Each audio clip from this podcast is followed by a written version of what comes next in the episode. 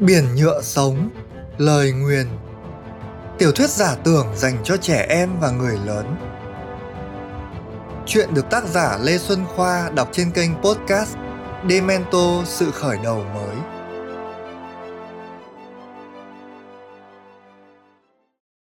Chương 28 Thử thách tự lập. Sông Nâu Đỏ chảy đến gần trung tâm mắt cò thì rẽ làm hai nhánh chia kinh thành làm ba phần gần như đều nhau. Cung điện của hoàng đế và các cơ quan hành chính tập trung ở phần phía đông, cũng là phần có mật độ dân cư đông đúc nhất. 18 năm trị vì, Kama đã phá hủy toàn bộ đền đài, lăng tẩm của nhà hải cẩu lông xù. Khi quân cò lả vào giải phóng, tòa thành không khác nào một cái hộp khô khan và lạnh lẽo. Ngồi trên ngôi báu, hoàng đế cò lả ra chỉ dụ cho xây dựng một loạt những công trình mới. Những tượng đài đổ sộ mọc lên, ngợi ca chiến công của các vị anh hùng đã đánh bại tên ma vương tàn ác, trả lại cho dân chúng lời ca cùng những dòng nhựa sống chan hòa.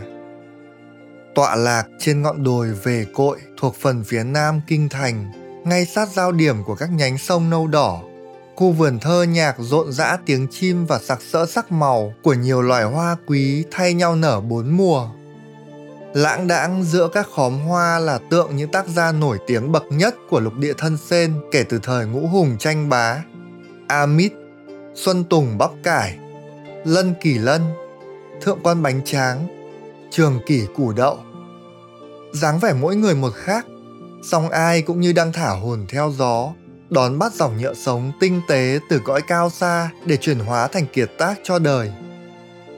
Khu vườn thơ nhạc có quy tắc riêng biệt. Những ai bước vào bên trong tuyệt đối không được phép thốt ra dẫu chỉ nửa lời. Những chúa ong điếu cày tuần tiễu quanh những khóm hoa, sẵn sàng trích kẻ nào ngứa mồm dám thì thầm to nhỏ. Nọc của chúng khiến nạn nhân bị khản giọng tạm thời, cặp môi sưng phồng lên, chỉ có thể mếu máo không thành tiếng nhưng khách tham quan lại được khuyến khích hát hoặc ngâm thơ nếu trong cùng khoảng vườn mà họ đang đứng chưa có ai làm việc đó.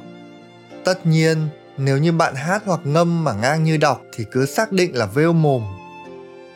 Ngày đã trôi qua, bầu trời biến thành tấm thảm xanh thẫm đính đầy các vỉ tinh tú Tâm và ô thước nghe vẳng đâu đây, chất giọng thanh mảnh của một thiếu nữ áng chừng, chưa đến tuổi tự lập, đang đáp lại giọng ngâm trông chênh, run rẩy của một người đàn ông.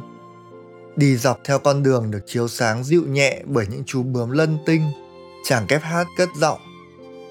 Tôi huýt sáo mỗi sớm bình minh. Mở ra câu chuyện chưa bao giờ được kể. Cha tôi thở dài khi hoàng hôn buông xuống. Viết vào mây câu chữ dài lê thê. Giọng ca ấm áp của ô thước vừa vang lên, tức thì một đàn bướm lân tinh dập dờn bay đến vần quanh họ. Chúng thả vào không gian những dòng ánh sáng lung linh, vừa phụ họa theo nhịp điệu bài ca, vừa giúp hai vị khách trẻ tuổi ngắm nhìn rõ hơn đường đi và cảnh vật. Ô thước ra hiệu cho Tâm. Cô khẽ gật đầu.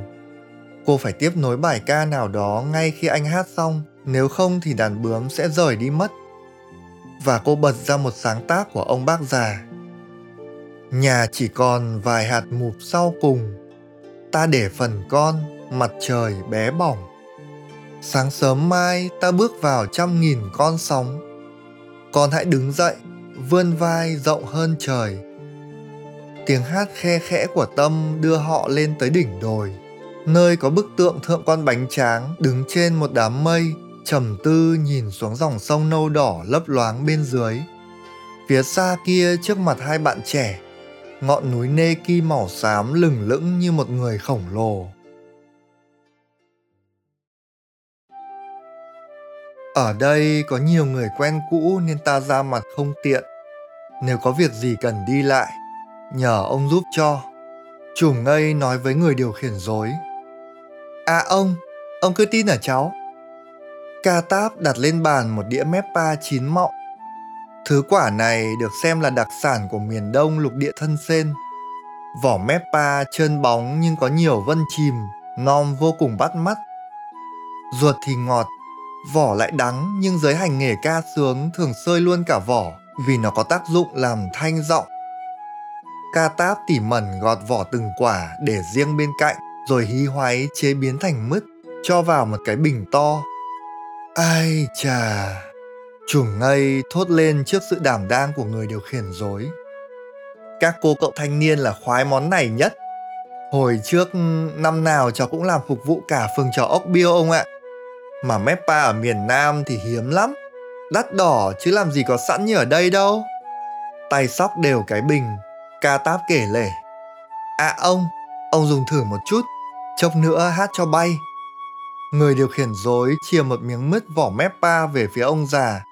Thấy ông tần ngần, ca táp vồn vã. Món này dễ ăn lắm, à ông. Ngắm nhìn chùm ngây cho miếng mứt vào miệng nhai nhóp nhép. Ca táp cười sung sướng. Đấy, cháu bảo rồi mà lị. Ông già khẽ gật gù. Khi người điều khiển dối hớn hở bê cái bình cất vào góc phòng trọ, gương mặt ông trở nên trầm ngâm. Ca táp tưởng rằng ông không quen với món ẩm thực thịnh hành cho giới trẻ này, nhưng sự thực hoàn toàn trái ngược. Ngày ông còn có một gia đình êm ấm ở mâm xôi. Con trai ông trồng hẳn một góc vườn nhà toàn là mép pa. Năm nào cả gia đình ông cũng cùng nhau chảy mép pa, rồi người vợ gọt vỏ làm mứt để chồng nhâm nhi cùng đảo kép phường trò bánh tráng. Một cái bình như ca táp vừa mới làm, nếu ở phường trò bánh tráng, có khi chỉ ba bữa là hết. Kép sĩ vốn nghiện món này, côn ca cũng làm mứt rất khéo. Ông bác già, tiếng tâm gọi kéo chùm ngây về thực tại. Lễ khai mạc sắp bắt đầu ngoài quảng trường, ta ra xem chứ ạ? Ừm, các con đi trước, ta theo sau ngay. Đám thanh niên bao gồm Tê Giác, Tâm, Liên đều đã đặt sẵn một chân ở ngưỡng cửa. Chỉ chờ ông già bảo thế, cả nhóm tíu tít kéo nhau đi Đại hội phường trò lần 10 mở màn long trọng và hoành tráng. Dân chúng háo hức ngóng đợi sự xuất hiện của hoàng đế cò lả, nhưng người bước lên bục đọc diễn văn khai mạc lại là tể tướng. Điều đó làm dấy lên những tiếng xì xào. Bệ hạ lại không xuất hiện, vậy là hơn nửa năm rồi. Nhưng đây là sự kiện lớn của quốc gia, lại tổ chức ngay tại kinh đô. Hay bệ hạ bận giải quyết xung đột ở biên giới với trích bông? Tôi lo cho sức khỏe của bệ hạ hơn dù sao chỉ mấy năm nữa thôi ngài sẽ vào tuổi phúc lạc. Mọi ỉ xèo nhanh chóng bị xua tan khi chất giọng truyền cảm của tể tướng vang lên từ dàn loa kèn khuếch đại âm thanh công suất lớn. Ông thể hiện sự am hiểu về hoạt động của giới phường trò, sự đồng cảm với những người diễn trò. Bài phát biểu đầy lôi cuốn, tể tướng lại còn ngẫu hứng cất giọng hát một trích đoạn ca kịch nên nhận được hàng tràng pháo tay tán thưởng. Kết thúc lễ khai mạc, người ta thả cho những đám mây bay lên bừng nở ra muôn ngàn đóa hoa rực rỡ trên nền trời. Mãn nhãn, tề giác há mồm. Không đi theo ân nhân thì đời tôi sao được thấy cảnh này? Nhưng chỉ trong vài phút mà nhiều bạn hoa bị tan nát quá liền cảm thương nhìn một vài cánh hoa sót lại rụng lả tả xuống trước mặt. Mây ngũ sắc bay qua lại trên bầu trời không thua gì xe cộ dưới mặt đất mang thông tin về chương trình biểu diễn từ khắp các phường trò, sân khấu, nhà hát trong kinh thành. Cách vài con phố lại có một vị quan binh già làm nhiệm vụ thông dịch, đọc to nội dung trên mây ngũ sắc cho mọi người cùng nghe. Chương trình biểu diễn của phường trò Ốc Biêu liên tục diễn ra vào 9 giờ sáng và 8 giờ tối mỗi ngày tại nhà hát Tung Nóc. Đặc biệt, Chương trình buổi tối của những ngày chẵn có sự góp mặt của hai nữ danh ca dòng nhạc đồng quê là Sun Nai Thuê và Chia Sa Em Út. Chương trình buổi tối của những ngày lẻ có sự góp mặt của kép hát lừng danh ô thước. Xin mời quý vị đặt vé trước. Nghe thấy tin này, mặt ca táp tự dưng sám lại. Biết ngay là thế nào họ cũng tới mà. Họ sa thải ông rồi, còn trả lương nữa đâu mà ông phải ngại. Tề giác khoanh đôi tay lực lưỡng. À, à cậu, sau khi tôi đi với cậu, bọn săn tiền thưởng nam cỏ lả kéo đến phường trò ốc biêu gây sự, phá rối nên giờ mà thấy mặt tôi kiểu gì ông trùm cũng cho ăn đòn. Ông chẳng có lý do gì để đến nhà hát tung nóc mà. Chúng ta cũng phải lo kiếm ăn chứ. Một đám mây ngũ sắc khác bay qua, vị quan binh già lại dõng dạc. Cùng địa điểm tại nhà hát tung nóc, Vào các buổi chiều sẽ diễn ra cuộc thi đàn tơ kỳ nhông dành cho mọi đối tượng tham dự. Xin mời quý vị đến nhà hát để tìm hiểu thể lệ chi tiết và ghi danh đăng ký. Riêng trong chiều hôm nay, Ngài Kỳ Nhông sẽ trực tiếp giới thiệu và giải đáp thắc mắc. Trùm ngây bèn gọi Tâm và bảo Nhóc con, thay mặt cha con, ta giao cho con thử thách tự lập. Đó là thắng cuộc thi đàn tơ Kỳ Nhông. Vâng lời, chiều hôm đó, Tâm đi đến nhà hát tung nóc. Trùm ngây bảo cả nhóm đi cùng cô rồi một mình ông ngả nón chơi đàn nơi góc phố. Ca táp miễn cưỡng hộ tống đám trẻ trong lúc tê giác hết sức hào hứng. Thử thách này xem chừng khó đấy, vì những người chơi đàn tơ giỏi nhất cò là đều đang tụ họp ở đây. Số lượng có khi đông hơn cả một đàn kiến đấy. Hồi tôi bằng tuổi cô, chú tôi chỉ giao cho tôi mỗi thử thách là vật ngã con sấu gấu đầu đàn trong rừng cóc cái. Tôi không cho nó kịp chạy và đã vật nó dễ như trở bàn tay. Liên thì tỏ ra băn khoăn. Đến giờ tôi vẫn chưa hiểu nổi những quy tắc thế này trong xã hội các bạn tại sao sự tự lập của một người lại do người khác quyết định giả sử tâm không thắng được cuộc thi ấy thì sao bạn sẽ vĩnh viễn là một đứa trẻ không tự lập à? À cô cà táp giải thích. Nếu cô ấy không hoàn thành được thử thách tự lập này, ông trùm sẽ giao cho cô ấy một thử thách khác thôi ạ. À. ý tôi không phải vậy, chú táp. Tâm có thể tôn trọng và nghe lời bác ngây, nhưng ngay từ đầu bạn ấy vẫn luôn là một con người độc lập, không phụ thuộc ai cả. Giống như tôi đối với mẹ tôi thôi. À cô, đó là sự khác biệt văn hóa. Người điều khiển dối nhún vai lễ nghi quy tắc ứng xử mỗi nơi mỗi khác. Chúng thực ra là áo quần phủ bên ngoài. Cô thấy đấy, đơn giản như lời ăn tiếng nói, cách xưng hô. Chính bản thân cô cũng đã thay đổi rất nhiều so với thời gian ở tách ngọc, chỉ sau nửa năm thôi. Liên gật gù cho thế là phải, riêng tâm vẫn im lặng. Cô không mảy may băn khoăn xem sẽ có bao nhiêu người tham dự cuộc thi hay thử thách ông bác già giao khó đến nhường nào. Chùm ngay bảo cô thắng cuộc thi này, vậy thì cô sẽ quyết tâm giành chiến thắng. Nhà hát tung nóc có kiến trúc cổ điển và sang trọng. Trên chính mảnh đất này, một nhà hát cổ từ thời ngũ hùng tranh bá từng tồn tại mãi đến tận khi ma vương Kama chiếm kinh thành. Hắn ra lệnh phá hủy toàn bộ các nhà hát, sân khấu nên nơi đây trở thành bãi đất bỏ hoang. 8 năm trước, một thương gia giàu có đã mua lại bãi đất và xây dựng một nhà hát mới phục dựng gần như nguyên bản nhà hát cổ.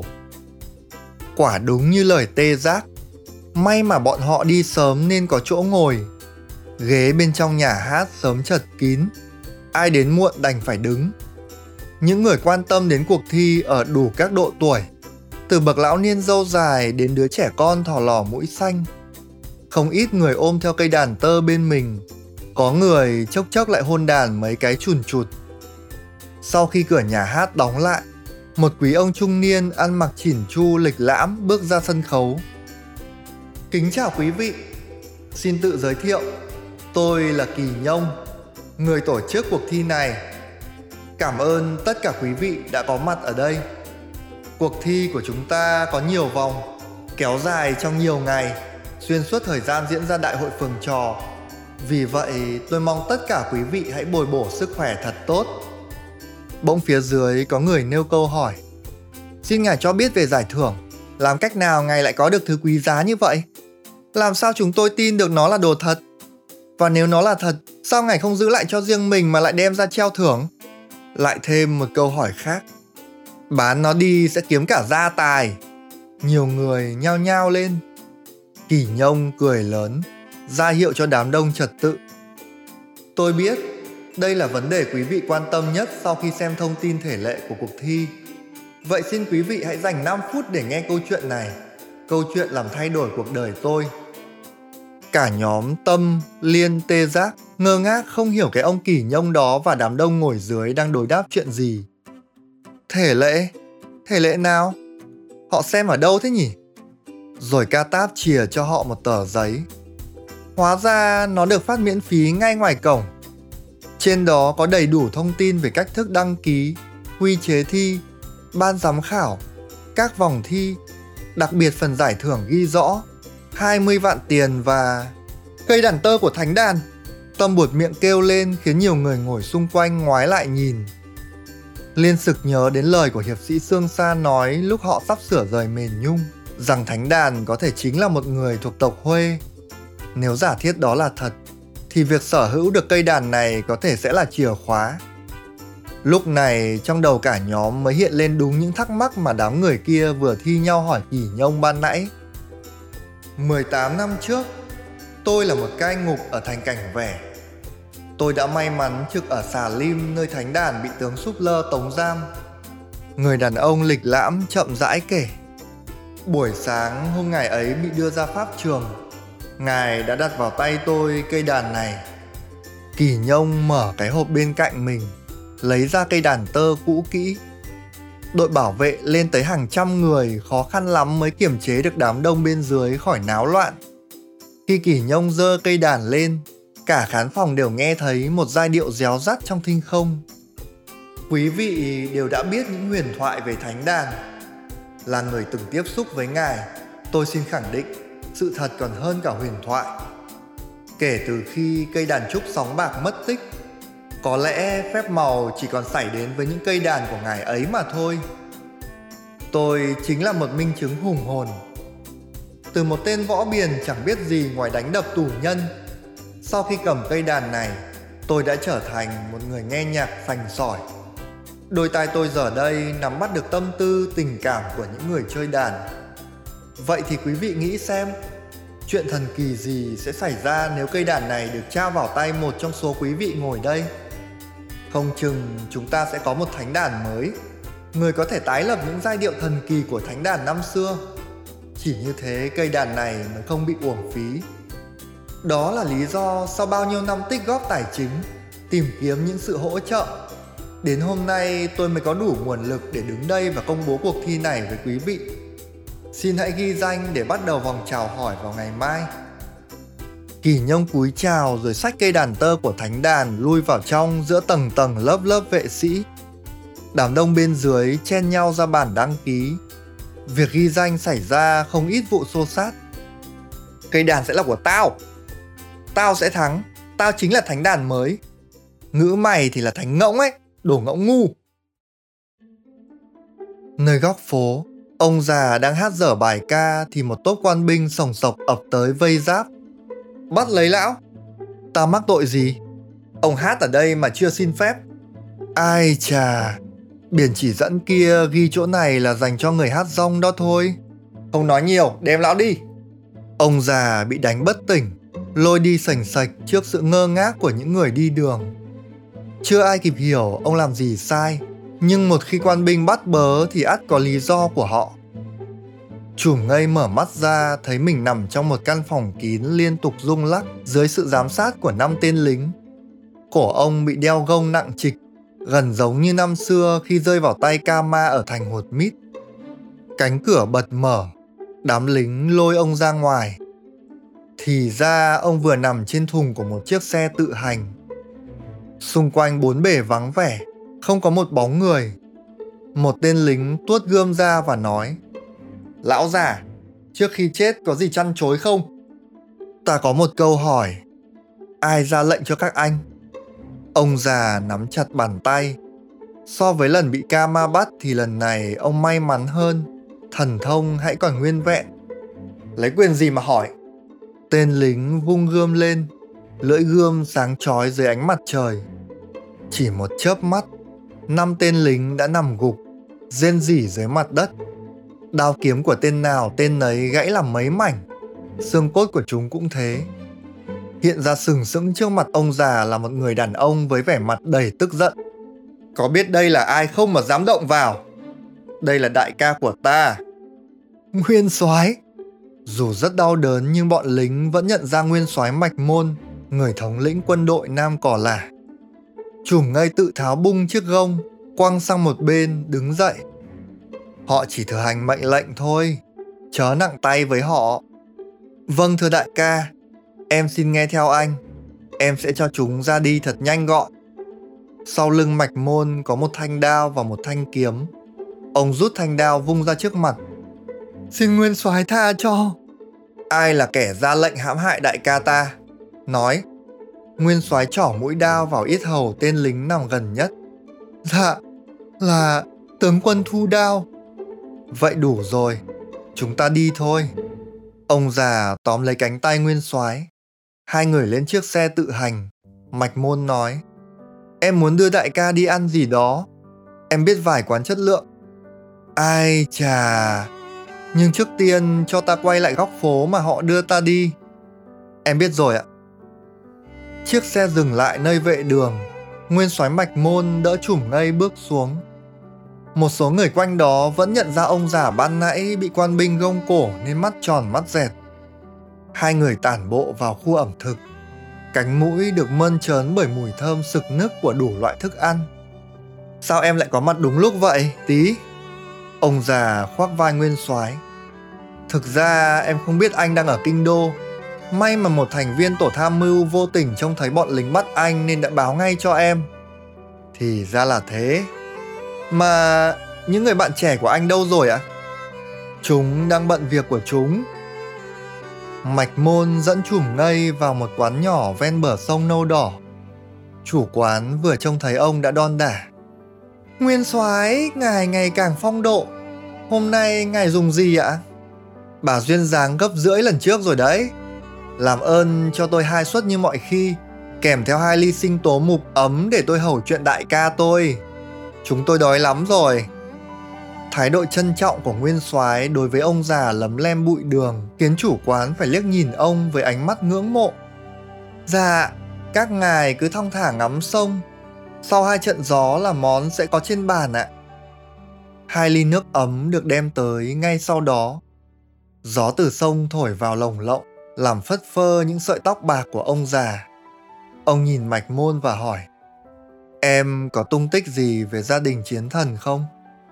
Nguyên soái nhấp một ngụm sinh tố mục, tự vỗ nhẹ lên đầu. Em luôn canh cánh trong lòng chuyện này. Ngày đó em đã hứa với chủ tướng rằng sẽ đón cha và con trai anh ấy. Nhưng khi cơn biến loạn tạm lắng xuống, em không thể tìm được tông tích của họ. Em thật có lỗi. Thấy cậu em có vẻ tâm trạng, ông già chuyển sang chủ đề khác. Ai chà, em đang làm gì ở đây? Đừng nói rằng em lặn lội đến kinh thành chỉ để xem diễn trò. Điều em chăn trở nhất thời gian qua là làm sao thực hiện được lời hứa với anh. Nhanh chóng chấm dứt chiến tranh. Em nghĩ em cũng sắp làm được rồi. Tuy nhiên, ngay lúc này... Ngay lúc này làm sao? Đại ca chơi đàn cho em nghe được không? Nguyên soái cười tinh quái. Chùm ngây rút cây đàn tơ ra ngắm nghía Thật may là họ chưa làm gì tổn hại đến đàn của ta. Nếu không chắc hồi nãy ta không chở em được. Hai anh em cười giòn giã. Trong quán nhỏ bên bờ sông, tiếng đàn tơ cất lên du dương. Mạch môn đích thân tìm đến hỏi chuyện Thu Đao, viên tướng trẻ hơn ông chừng 10 tuổi. Doanh trại của Thu Đao là một khu liên hợp gồm toàn những hệ thống tự hành tối tân Riêng văn phòng làm việc của hắn lại là một căn nhà dạng vòm với lớp vỏ được dệt từ một loại tơ màu xám. Biết trước lý do cho cuộc viếng thăm của Nguyên Soái, nhưng Thu Đao không hề tỏ ra nao núng. Sải tay của ông ngày càng rộng đấy nhỉ? Mạch Môn cười khẩy. Thưa Nguyên Soái, nói về sải tay thì trong triều đình hiện nay còn ai sánh được với ngài ạ? À? Dù ngài ở tận miền Nam, nhưng việc gì ở kinh thành cũng trong tầm kiểm soát của ngài nhiều chuyện, mạch môn háng giọng chắc ông có hay tin, cách đây mấy tháng, một đám giao long làm loạn ở sông dã quỳ dạ vâng thưa nguyên soái, nhưng chúng đâu là gì so với thần lực của ngài chuyện đó ta không bàn chuyện ta muốn hỏi ông là ông có biết kẻ nào điều khiển đám giao long ấy không chẳng phải giao long là loài sống trong tự nhiên sao ạ nhưng bọn giao long này hung tợn hơn lại biết nói tiếng người. Nếu Giao Long mà biết nói tiếng người thì chắc chúng cũng phải ca ngợi tài trí của Nguyên Soái thôi ạ. Vui đấy nhỉ? Nguyên Soái nhoẻn miệng. Nhưng bây giờ ta không đùa đâu. Dạ, tôi đâu dám đùa với ngài. Mạch môn đập mạnh mặt bàn, sắc mặt đanh lại. Vậy thì trả lời ta xem, tại sao ông lại cho quân ám hại ông già đó hết lần này đến lần khác? Thưa Nguyên soái, ông ta là mối nguy hại cho quốc gia. Ai bảo ông thế? Ông có biết ông ấy là ai không? Thưa Nguyên soái, tôi biết, nhưng bây giờ ông ta được xem là hiểm họa cho quốc gia. Ai xếp ông ấy vào hiểm họa quốc gia? Thấy Thu Đao im lặng không đáp, mạch môn lử mắt. Bất cứ là ai, đụng đến một cọng lông của ông ấy đều coi như đối đầu với ta. Năm ngày sau buổi ghi danh đăng ký, Tâm mới đến lượt dự vòng chào hỏi cuộc thi đàn tơ kỳ nhông. Nhưng mới kéo được một phần ba bài thì người tuyển trạch đã phẩy tay, bảo tiếp và trao cho cô tấm vé vàng vào vòng trong. Tốt lắm, Tâm, cứ đà này thì chỉ có rời cản được cô vào vòng chung kết. Giữa đám đông khán giả đến cổ vũ, tê giác giơ bắp tay đắc thắng. À cậu, ca táp ghé vào tai cựu tướng cướp. Ở đây không ai biết Tâm là một cô gái. Tuyệt vời! Tê giác đáp lại bằng cách tung người điều khiển rối lên không khiến ông ta kêu oai oái. Trong khi đó, Liên gửi ngay mây ẩn tàng báo cho chùm ngây biết tin vui. Đằng sau cánh gà, khi Tâm ôm cây đàn của mình bước xuống mấy bậc thang thì thấy một người vẽ mặt như một con củ chuối đứng khoanh tay tựa lưng vào tường. Thành mắt cỏ hiện giờ đầy rẫy những người phục trang và hóa trang khác lạ. Ngay cả chỗ này cũng vậy. Giữa các thí sinh thi đàn tơ, người thì đeo cái mai to bản, người lại đội cặp tai thỏ ve vẩy không ngừng. Chẳng hiểu sao ánh mắt Tâm cứ bị hút vào nhân vật củ chuối này hay bởi người ấy đang nhìn cô chằm chằm Chúc mừng nhé! Ngón đàn của cậu đã tăng tiến vượt bậc. Khi cô lại gần, người ấy nói Ô thước, sao nom anh... À, vai diễn tối nay của tôi đấy. Cũng tại sân khấu này. Tầm dẫn ô thước đến chỗ đội cổ vũ. Chương trình của phường trò ốc biêu tối nay rất đặc sắc. Mọi người có muốn ở lại xem không ạ? Nhớ lời chùm ngây dặn nếu Tâm muốn ăn, muốn chơi gì thì ông hãy chiều nó. Cà táp bèn nói. À cô cậu, tôi có xem qua kịch mục, thực sự đáng mong đợi, nhất là vở kịch mới Đời Củ Chuối. Cô cậu nên thưởng thức. Tôi thì có việc rồi. Chúng ta chia ca nhé Tâm. Hôm nay bạn xem trước, mai đến phiên tôi. Tôi muốn về phụ bác ngây, bạn ấy hiện giờ có mỗi một mình. Liên bảo, tôi cũng về, Tê giác hùa theo. Vậy chúng ta về cả thôi. Tâm áy náy nhìn ô thước. Hẹn anh buổi khác vậy. À cậu, cậu ở lại xem đi. Ca táp đẩy nhẹ tâm về phía ô thước, rồi kéo liên và tê giác biến vào đám đông, không để mọi người cù cưa thêm lời nào. Ba người về gần đến chỗ chùm ngây thì gặp một nhóm công thần của hoàng đế Kama đông đến mấy mươi tên từ những cỗ xe tự hành nhảy xuống bắt đầu tấn công các nhóm biểu diễn trên đường phố. Những người hát rong trở thành con mồi ngon ăn hơn cho chúng do các tụ điểm biểu diễn lớn thường được quan binh bảo vệ nghiêm ngặt. Chúng xé chiếu, giật tiền, phá nhạc cụ, đuổi họ chạy tán loạn. Chúng mày tới số rồi! Tề giác gầm lên, sắn tay áo, cùng thỏ dại, sói khờ, gấu ngốc lao vào tả sung hữu đột. Liên dùng quầng sáng hoa sen che đỡ dịch chuyển các nghệ sĩ đường phố đến vị trí an toàn. Vị quan binh già làm nhiệm vụ đọc mây sợ hãi nép sau thùng rác. Một người hát rong bấu lấy áo ông. Ngài mau gọi tiếp viện đi ạ. À? à, phải. Ông già ú ớ. Khi một đội quan binh ngồi trong những bộ giáp tự hành sầm sập đi đến, cuộc ẩu đả đã chấm dứt. Chỉ thấy một đám công thần quần áo rách tả tơi, xếp chồng lên nhau thành một núi người. Trong lúc chờ đến buổi biểu diễn, ổ thước dẫn tâm tản bộ ra ngoài nhà hát tung nóc. Họ tới một cây cầu bắc qua sông nâu đỏ. Cây cầu nhỏ và cũ kỹ, chỉ dành cho người đi bộ. 8 giờ tối mới diễn, sao anh trang điểm sớm vậy? Nom tôi buồn cười lắm hả? Ô thước trỏ vào bộ mặt đầy phấn của mình. Chỉ là tôi tò mò, tâm xua tay. Không sao, tôi tự soi gương còn cười nữa là tối nay khi xem kịch cậu sẽ còn cười nhiều nữa nhưng thực ra thì kép hát lừng danh gãi đầu cậu thấy đấy nó cho tôi một buổi chiều riêng tư Quả đúng là vậy. Nếu anh lộ diện với dáng vẻ điển trai vốn có thì cây cầu này hẳn đã tắc nghẽn nãy giờ rồi. May sao, cầu khá vắng người qua lại. Chỉ có những con cá vẩn nước dưới chân cầu bì bõm. Nhiều khi tôi muốn được như các cậu, rong ruổi từ nơi này tới nơi kia, làm những gì mình thích, nói yêu những người mình yêu và đấm vào mặt kẻ mà mình căm ghét. Nhưng thật là khó. Ô thức nhìn xa xăm theo những cánh hoa lê di ngả nghiêng trên không trước khi an định lên mặt nước. Cuộc sống của chúng tôi bấp bênh lắm. Tôi biết, nhưng ít ra cậu không cần phải diễn. Ô thước quay lại nhìn Tâm. Mà cậu có thấy thoải mái khi đi với tôi không? Có chứ ạ? À? Anh hỏi gì lạ thế? Tâm tròn mắt ngó kép hát. Thấy phía sau bộ mặt củ chuối là một chàng trai thật ấm áp. Cậu không nghĩ là tôi diễn với cậu chứ? Chưa bao giờ tôi nghĩ vậy. Vì quả thực là có những chuyện không biết mà tôi làm ra vẻ biết. Cũng có những chuyện tôi biết từ lâu. Um, tôi làm nhảm gì thế này? Chẳng hạn như chuyện gì? À, thực ra ngay từ lần đầu tiên gặp cậu ở doanh trại số 7, tôi đã biết cậu là một cô gái. Cậu không ngại chứ? Mặt tâm đỏ bừng. Cô không hiểu tại sao bỗng nhiên ô thước lại nói chuyện này. Càng không hiểu tại sao người mình lại nóng gian, tim đập thình thịch. Điều chỉ thường xảy ra khi rơi vào tình huống cấp bách. Cô đặt nhẹ bàn tay lên bụng mình và nhủ thầm. Thở. Bạn vừa nghe xong chương 28 Thử thách tự lập của tiểu thuyết giả tưởng Biển nhựa sống, lời nguyền Xin chân thành cảm ơn bạn và hẹn gặp lại ở chương tiếp theo.